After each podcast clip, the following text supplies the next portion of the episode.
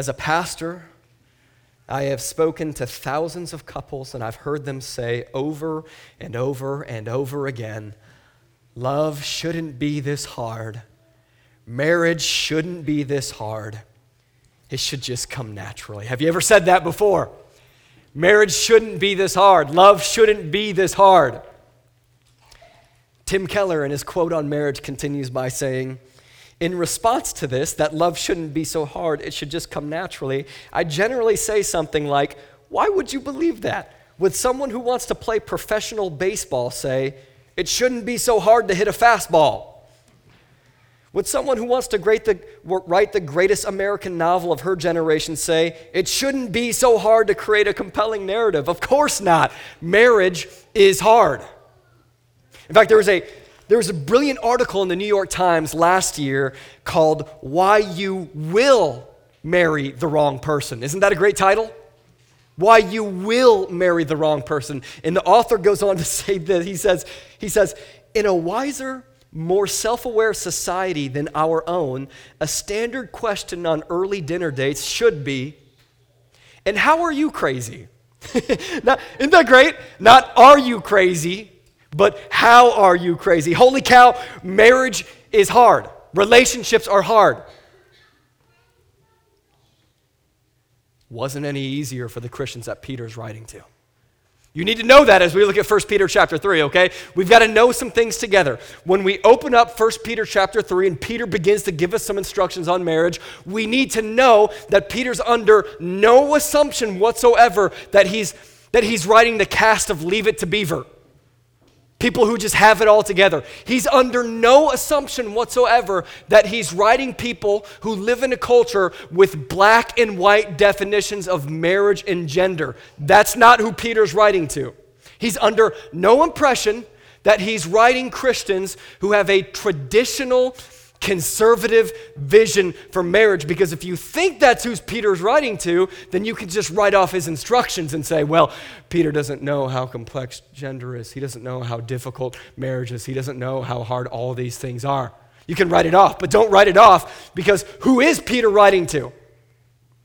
Peter's writing to Christians in a Roman culture that is highly sexualized, where premarital sex was celebrated by young adults, where men openly and proudly had mistresses, and by all practical purposes, the culture of sex and ethics in ancient Rome would have made 2019 America look tame. So, who's Peter writing to? Us a culture exactly like ours who desperately needs help with marriage and glorifying Jesus and those things. So, so my plea to you is listen carefully. God is going to speak with clarity and power on these issues because this, this is the art of Christian marriage. Would you stand for the reading of God's word?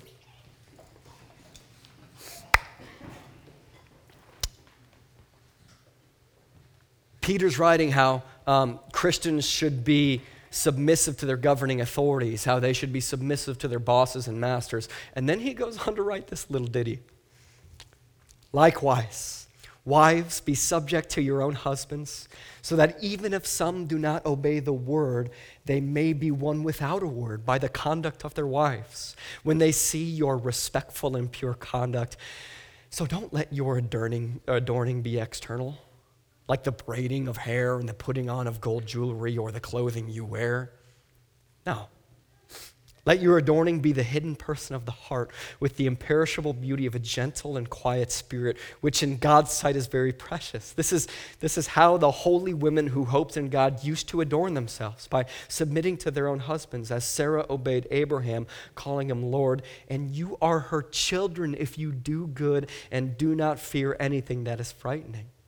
Likewise, husbands, live with your wives in an understanding way, showing honor to the woman as the weaker vessel, since they are heirs with you of the grace of life, so that your prayers may not be hindered.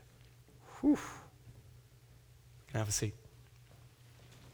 So as you're sitting, I want to say this. Man, I have, uh, I have loved this week getting to know these women that Peter is writing to in 1 Peter chapter 3. In fact, the more that I've studied these women and the more I've studied this text, uh, the more God has revealed to me by his spirit in his, in his word that the women that Peter is writing to, these wives in 1 Peter chapter 3, these wives are missional, beautiful, imperfect, fearless women in a difficult situation who want more than anything to exalt Jesus Christ with their lives and with their marriages. These are the women that Peter's writing to. But at first glance, um, at first glance with the text, they just kind of seem like strangers, don't they?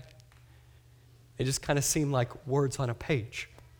So here's what we're going to do as a church over the next 30 minutes, and if you're patient with me, maybe 35. Over the next 30 or so minutes, we'll say, we are going to invite these women into our lives by studying God's word very, very, very closely. And at the end of our time together, this is what we'll have accomplished. We will have made six, observa- six observations about these women.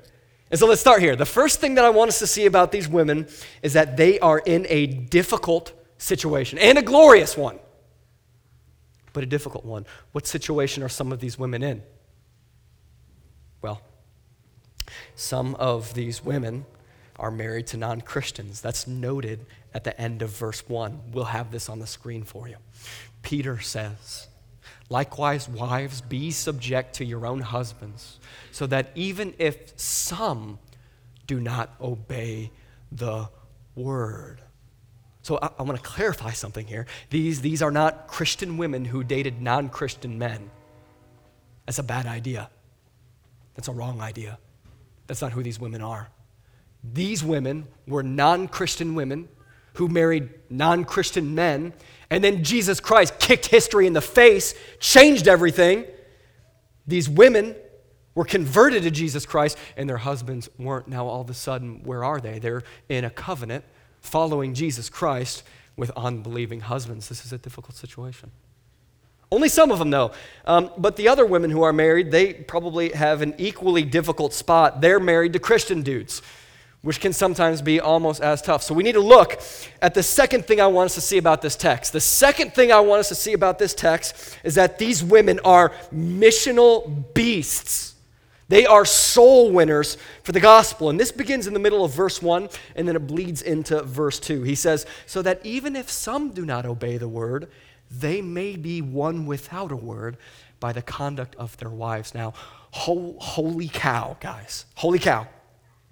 This vision for womanhood that Peter has, that the Bible has, this vision for womanhood is so radical, they're soul winners. It's so radical that it's, it's almost impossible to imagine Peter living in the first century.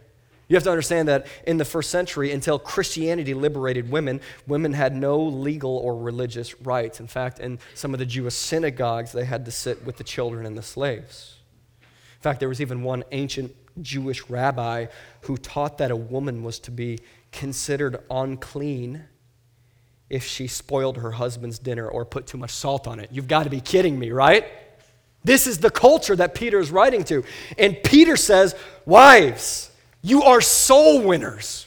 You can win men to the gospel with the conduct of your lives. And I would argue that this text has a far more radical vision for womanhood than any secular source does a far more radical vision for womanhood than any feminist blogger or any feminist author, and it's not even close. Some of those sources have good things to say, but a lot of those sources seem to say, women, you can be like men. That's just not that high of a vision for womanhood. It's not. Peter says, women, you can win men to the gospel. That's way more powerful. That's incredible. So, as we continue to build this vivid, real picture of these women in difficult circumstances who are seeking to win their husbands to Christ or to further Christ likeness, I, I want you, let, let's look at a third thing about these women. The third thing I want us to see is that these women are beautiful. We'll have this on the screen for you. This is in verses 3 through 4. Peter goes on to say, Don't let your adorning be external the braiding of hair, the putting on of gold jewelry, or the clothing you wear. But let your adorning be the hidden person of the heart with the imperishable beauty of a gentle and quiet spirit, which in God's sight is precious. Now, you read those two verses, and part of you, as a 21st century Westerner, wants to say, well, no, duh, you guys. Like, you shouldn't get your beauty from the clothing you wear, you should get your beauty from Christ. A lot of us know these things already, but I, I, don't want to belittle these women that he's writing to because they do live in a different context than ours, and I want us to be able to empathize with them a little bit more than that. So, what you need to know is that there was actually an incredible cultural pressure on these women to braid their hair in a certain way and to pick out certain types of clothing um, at the Jewish malls or anything like that, because under Jewish tradition, girls ceased being children at the age of 12 and could be married off at the age of 12 and a half, which is part of the reason why there was a popular, even, not a, even though it's not a biblical, but there was a popular Jewish prayer during this time that men would pray that went like this. I thank thee that I was not born a Gentile, slave, or a woman. And so you can imagine why these women would try to win their husbands with external adornment. You can imagine why they would try to seek and source their beauty in things. And Peter seems to be correcting this. What he seems to be doing is he seems to be saying that may be how you won them as husbands. That may be how you adorned yourself before you knew Jesus Christ, but that's not how you're going to win them to Christ likeness. Peter, know that Peter is not He's not prescribing a dress code here, guys. I mean, it, it's actually quite the opposite. Peter is doing the opposite. He's protecting them from a dress code. You got to get that. It's sadly ironic because some people, um, women, will beat other women over the head with this text sometimes. Or sometimes men will beat women over the head with this text for wearing certain things and dressing in a certain way, not actually knowing that Peter's authorial intent in this text is to actually protect women from being beat over the head by men who demand that they braid their hair a certain way and dress a certain way. Do you see the irony here? It's incredibly ironic. The heart of the passage is women, wear fine clothing if you want to. Braid your hair if you want to, but don't get your adornment from it. That's the command. Don't, the, the source of your beauty is not in your clothing. You might even say, he might even say, now, ladies, don't braid your hair if you don't want to. Wear cheap clothing if you want to, but don't adorn yourself in cheap clothing. Cheap clothing, how, how great of a discount you got on it, isn't the source of your beauty. Jesus is. Ladies, Jesus Christ has purchased your beauty on the cross. He has given you a new heart. He has made you into a new person. He's given you a hidden person of the heart. Don't you love that phrase? It's in our text this morning. He's given you a hidden person of the heart who is waiting to be fully revealed to you in the resurrection. And she's real, and she's you and she's hidden in your heart. And she's waiting for the resurrection so that in the resurrection you can put off your perishable beauty, which I know has failed you. I know that your perishable beauty has taken up so much of your time, it's taken up so much of your energy, it has been the cause of so much shame in your life, and he's going to, you're going to put it off in the resurrection. And you're going to put on an imperishable beauty because the hidden person of the heart will become the revealed person that you are, and she will be beautiful. And do you know who you will dazzle with your beauty then? God. And do you know how long you will dazzle God with your beauty? Forever. It is imperishable. And in his sight, it is precious and beautiful. So you got to know that the women that he's writing to are beautiful. Fellas in the room, can I get an amen? I want you to see something else too, though. Here's the other thing I want you to see. The fourth thing I want you to see is that these women are imperfect, okay? In their quest to win their husbands to Christ, or for those who are married to Christian men, in their quest to win their husbands to further Christ likeness, um, it, it seems like seems like some of the women have began to badger their husband. You can see this rise its head in the text. Peter says, and we'll have this on the screen for you, it's kind of a golden strand throughout the text. We got the next slide working, guys? Oh, man. My fault. I put in the wrong slide. Pause one second, guys. We'll work through this. Okay, here's a golden strand throughout the text this, this morning. Beginning in the middle of verse 1, Here's what Peter says He says, These men may be won without a word, but by the conduct of their wives when they see your respectful and pure conduct. Now, what does that mean? Peter elaborates in verse 4 where he describes these women as pursuing a gentle and quiet spirit. Did you hear that when we were reading the text together? And then Peter elaborates a little bit more on that in verse 5, where he describes godly women as women who submit to their own husbands. And so when Peter writes like this, ladies, it's important for you to know that he's, he's not prescribing a, a timid, antisocial, or introverted personality, even though it's cool if you have that. But he's not prescribing personality. What Peter is doing is he's saying, no nitpicking. No nitpicking, quarreling, pestering, badgering, bullying, browbeating. All of that stuff is powerless, you guys. He's saying, hey, if your husband doesn't love Jesus, then preach hour long sermons in your home until he converts, right?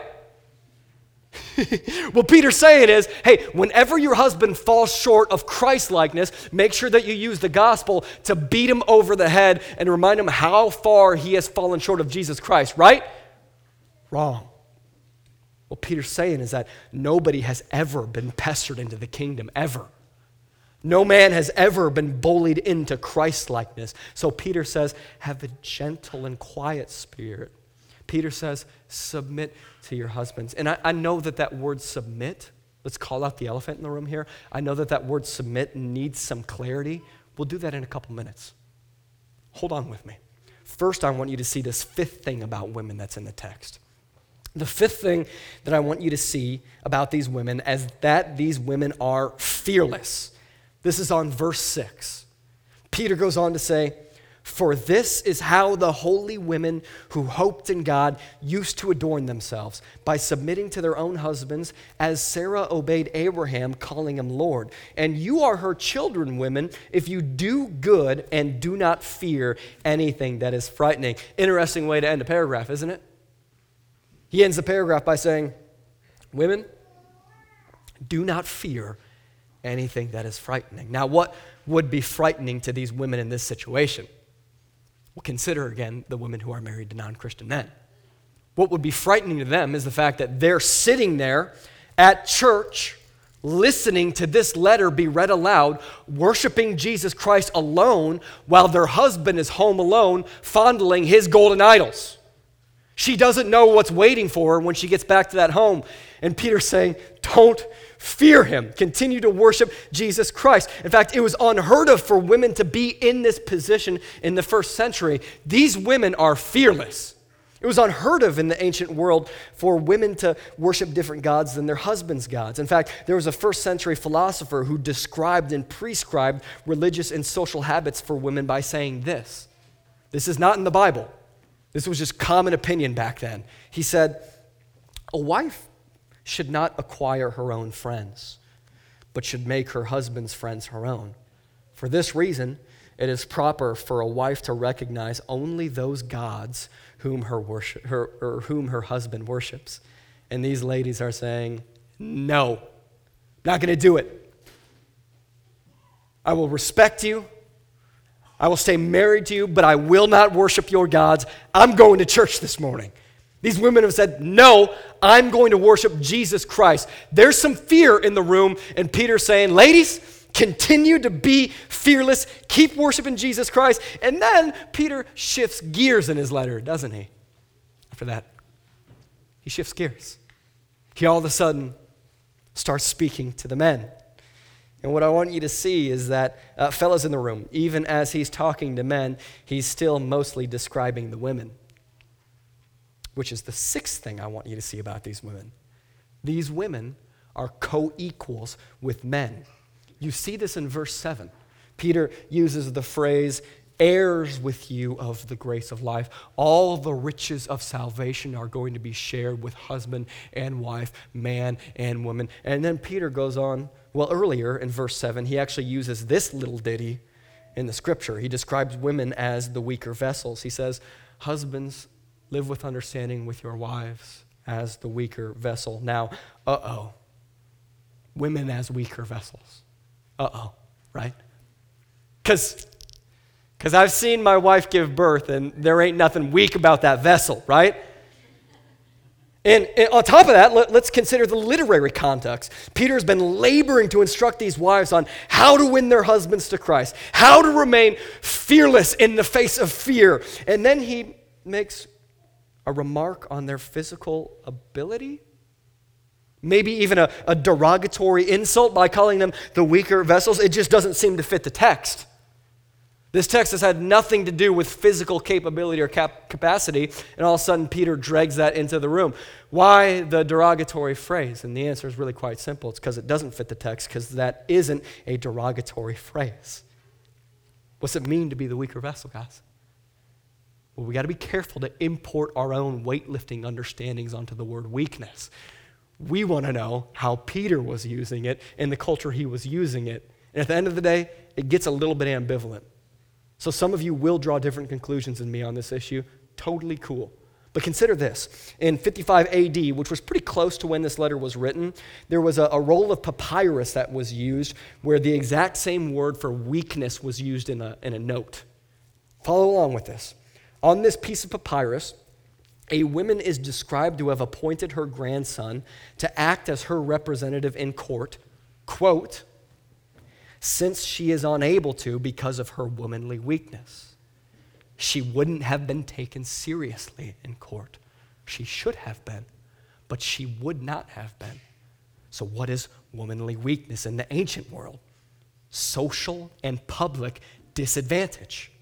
So, weaker vessel in this text refers to women as less privileged in this culture. Their dignity more easily insulted, which is still true today, right? Their dignity more easily insulted. Their influence and opinion in the public sphere taken more lightly, more easily exploited, more easily taken advantage of. Weaker vessels. In fact, Eugene Peterson, one of my pastoral heroes, he translates this verse by describing it in a beautiful way. He, he looks at the phrase, show honor to the woman as the weaker vessel. He translates it this way He says, Men, honor your wives because as women, they lack some of your advantages.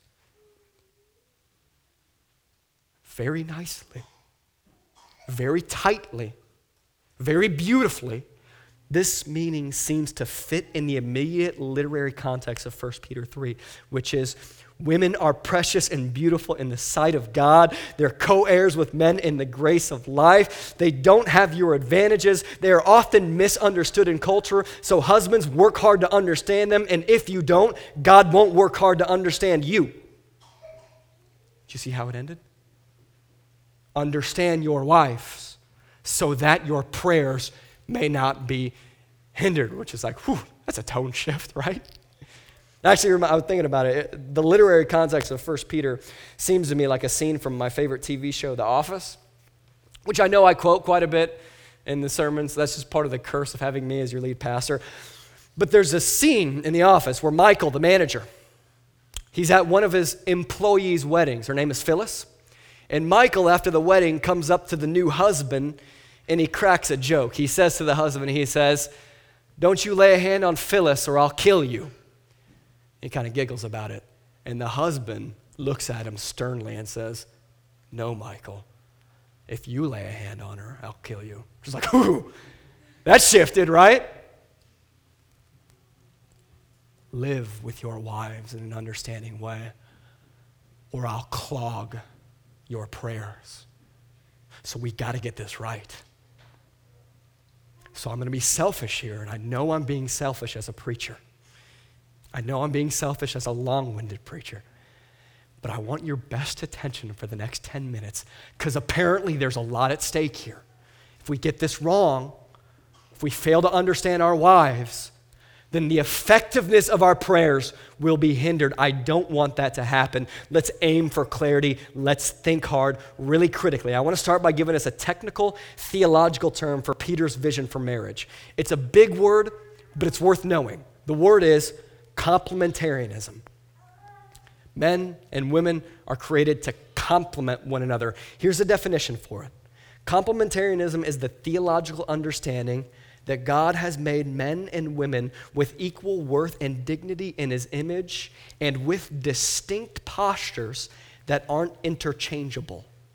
Husbands, your posture is a posture of masculine, sacrificial leadership. You don't get to exchange it. You don't get to punt it down the field if you don't like it. Ladies, your posture is a posture of feminine, fearless submission. It doesn't get to be punted. That vision of marriage, the art of biblical marriage, is called complementarianism. And there's, uh, there's a lot there. I'm using words like leadership, I'm using words like submit. Since there's a lot there, I, just want to tackle some myths about this, okay? We're going to roll through a couple myths about this vision for marriage. The first myth is submission implies inferiority. That's a myth. In the middle of his exposition on how Christians should submit to governing authorities, how wives should submit to their husbands, Peter puts forth Christ as the example of submission in chapter 2. So, to draw the conclusion that submission implies inferiority belittles Jesus Christ. It would be to imply that Jesus Christ was inferior to his governing authorities to imply that Jesus Christ was inferior to emperor.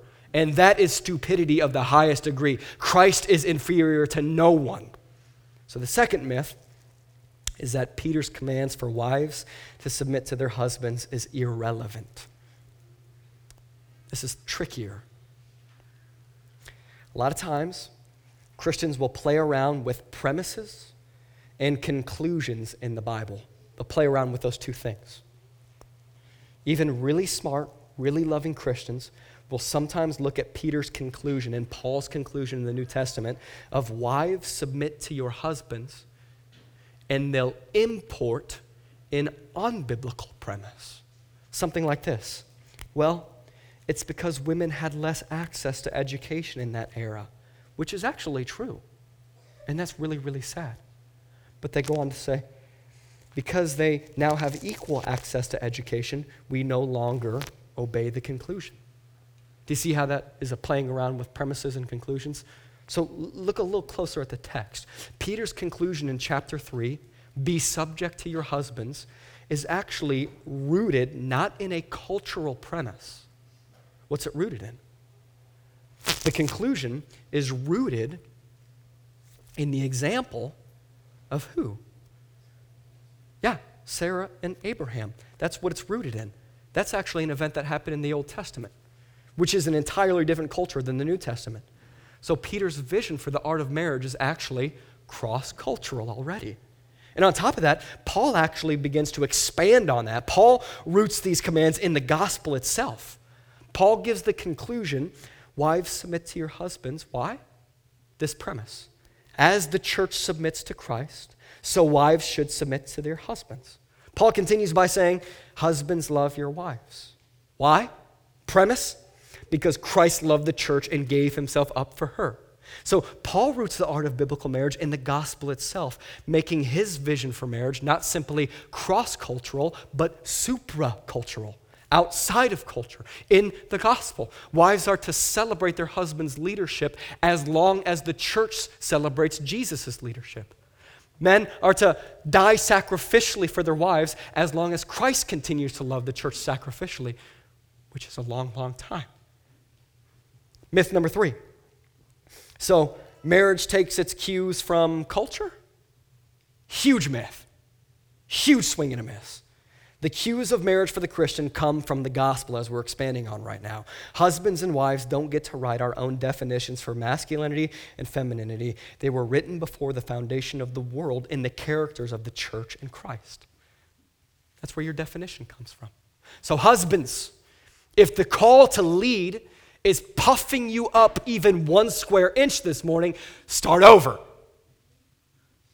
Christ died, his leadership is death so that we can flourish. So, masculine leadership needs to be defined this way leadership is the glad assumption of sacrificial responsibility for the family's flourishing. If you don't like definitions, it means you jump on the grenade, it means you're the punching bag so that your family flourishes.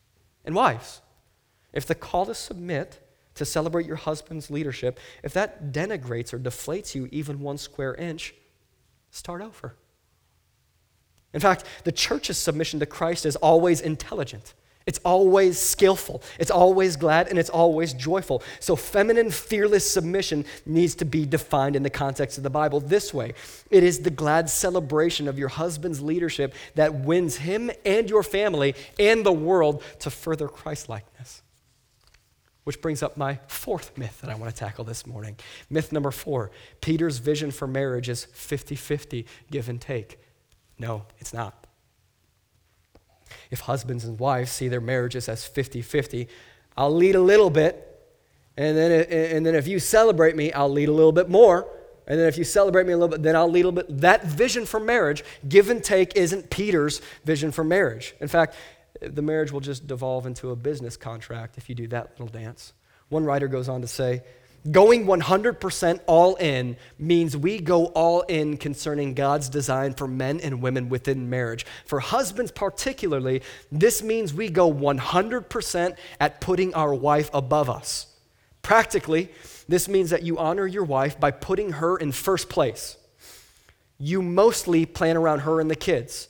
Date night is mostly stuff she likes to do.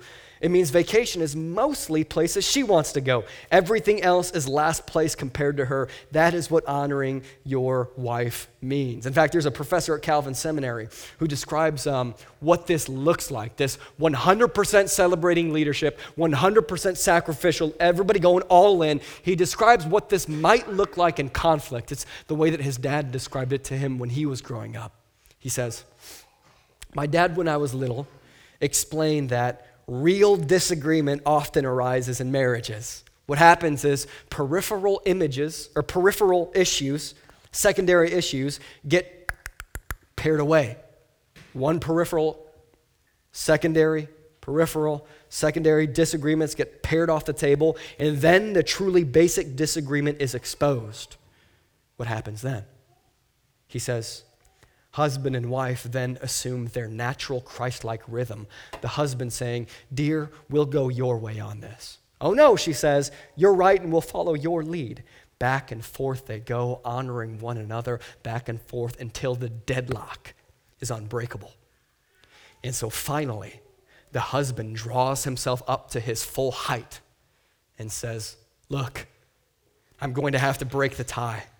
I hereby invoke the male leadership principle. You're right, honey. We're going to do it your way, sweetie, and I don't want to hear another word about it, baby. Isn't that awesome? That's real leadership. The husband is ultimately moving the ball down the field. It's sacrificial leadership. It's done with a deep understanding with his wife's needs and his wife's joy at the forefront. And it doesn't always look like that, right? It's hard. Right? You remember that Keller quote we started with? It's hard. He says, Why would you believe that it's easy? Would someone who wants to play professional baseball say it shouldn't be so hard to hit a fastball? Of course, marriage is hard. So I want to end with an encouragement, okay? I want to end with a story this morning. There's an essay in a book about biblical manhood and womanhood that uh, it, uh, it almost makes me cry every time. Uh, the author describes himself in a situation he found himself this way. It's a very visual situation he finds himself in. He says, I was with a friend some time ago driving home, and in front of us was a new pickup truck with a family. The mother was driving, and the father was beside her in the cab, and the children were in the back, and they were obviously excited and happy and joyful and laughing to be on vacation. And suddenly, one of the wheels snapped off, and the truck veered sharply to the right and shot off a 60 foot cliff. I was struck by this story when I was studying 1 Peter 3 because relationships and marriages in this culture just seem to be a car wreck. And ours are so often a car wreck. And it so often brings up the question who's going to fix this mess? The author goes on to say The truck shot off a 60 foot cliff. My friend and I were the only ones there, so we stopped our car and we ran down the hillside as fast as we could. We ran to the children, doing what we could do. All of them were unconscious. The mother was seriously injured, It looked as though she had broken her legs and her pelvis, but she started crawling on her belly to each child. We couldn't prevent her, we couldn't hold her back. And the father was in the best shape of anyone, but he stayed in the truck.